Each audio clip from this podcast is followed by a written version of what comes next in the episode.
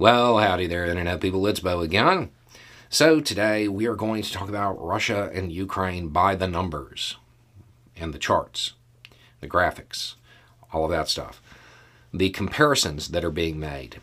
Um, because of the anticipated strategy shift, there are uh, a lot of people, a lot of outlets that are circulating charts. And it also has a lot to do with it being the anniversary. Um, and they're comparing the military equipment that the two nations have. And it has led to a lot of questions. How on earth can Ukraine stand up to Russia when they have so many more armored fighting vehicles, when they have so many more troops in reserve, so on and so forth? Um, and those charts, looking at those raw numbers, that is what led most defense analysts before the war started to say Russia was going to take this quickly because they should have. If they had decent logistics, if they put together a good plan, if they used basic maneuvers, that they really should have been able to do it in theory because of the the mismatched nature of those charts, those that are circulating. If you uh, want to see how this played out, you can go back. There's a video, I want to say it's called Let's Talk About the Futures of Russia and Ukraine, futures being plural. This was filmed before the shooting started, before the invasion occurred. And we were talking about all of the different analysis that were going on. The conventional wisdom at the time was Russia was just going to roll in and take the country days, weeks, maybe. I was one of the few that was like, yeah, I don't think it's going to go that way. um, in fact, I was in the camp that didn't actually believe Russia was going to invade because it was a bad idea. It would lead to, well, this. Here we are a year later. Um, you know, there was the possibility that they pulled off a a lightning fast um, takedown of the national government, but it didn't seem likely. But those who believed it was going to be that one sided event were looking at those charts. So let's put those charts in, into focus and what they mean and what they definitely don't mean. Those charts are the total number of pieces of equipment or personnel available to the country. All of Ukraine's are, in Ukraine. They're available, all of it, 100%. Russia's aren't. First, based on what we've seen, you're going to have to just assume that 30% to 50% of those numbers are either not working, they're, they're broken, or they are obsolete. So their numbers are cut in half to begin with. Then you have to wonder why are they obsolete? Because Russia doesn't have the money to replace them. Why are they still using obsolete equipment? Because Russia doesn't have the money to make those purchases to replace that older equipment, the stuff from the Soviet era.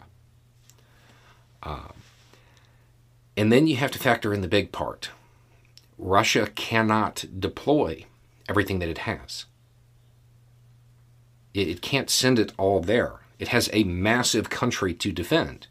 Now, me personally, I don't believe anybody's actually going to try to invade Russia. I, I, don't see that as, as a, a likely, even remotely possible thing. Um, Russia is a lot like China or the United States. They're, they're not countries people are going to invade. um, but even, even with that acknowledgement, they have to maintain a lot uh, of equipment and personnel spread around their country to deter that possibility. So they can't deploy everything that they have to begin with. Half the stuff they have is broken or it's obsolete. Those numbers are not as drastically different as they appear in those charts when it comes to what is truly available.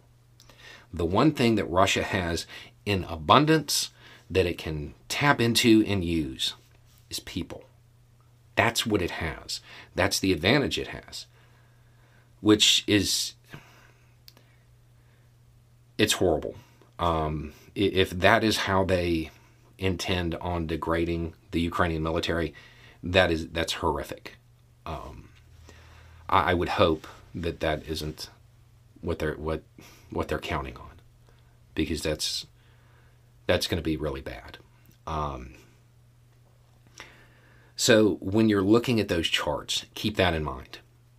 Russia has to maintain probably half of those numbers um, spread around their country, maybe not a half, maybe a third of their of those numbers in those charts spread around the country to defend their home country. Out of what's left, a lot of that stuff doesn't work or it's obsolete or whatever. And then the quality of training is is also a big part of it. The Ukrainian military is well trained. The Russian military is not. And the longer it goes on, the lower the standard of, of training is. Um, because the more trained troops are, are no longer on the front lines. Um, so if you're looking at how Russia may attempt to degrade Ukrainian military capability, you have to look at their at their their resources that are truly available, and that's people. And theoretically, they could get some of the armored fighting vehicles that they have that don't work. They they could fix them and get them to a functioning state and get them out there but a lot of those are obsolete to begin with. Um, the the Russian ability to truly take on Ukraine at this point, it's dwindling and it's dwindling quickly. Um, when you're looking at those charts, just remember it's it's not a video game or something like that where all of those forces are going to be in play at the same time. And then with the Russian military, you also have to remember that there are a lot of those numbers when it comes to personnel that are support. They're there to maintain the infrastructure of that massive military. And, and they'll never, they will never see the front lines.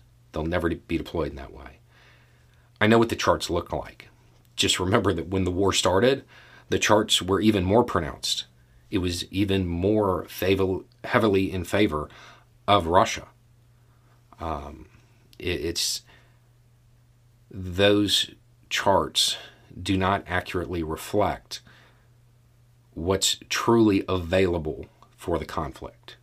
Russia has a lot more concerns um, and has a lot more reasons to keep things in reserve than than Ukraine does. And the the addition of why they have so much obsolete equipment really should factor into this because Russia can't afford to replace it. And if Russia wants to maintain the image of being one of the world powers, they have to have those numbers.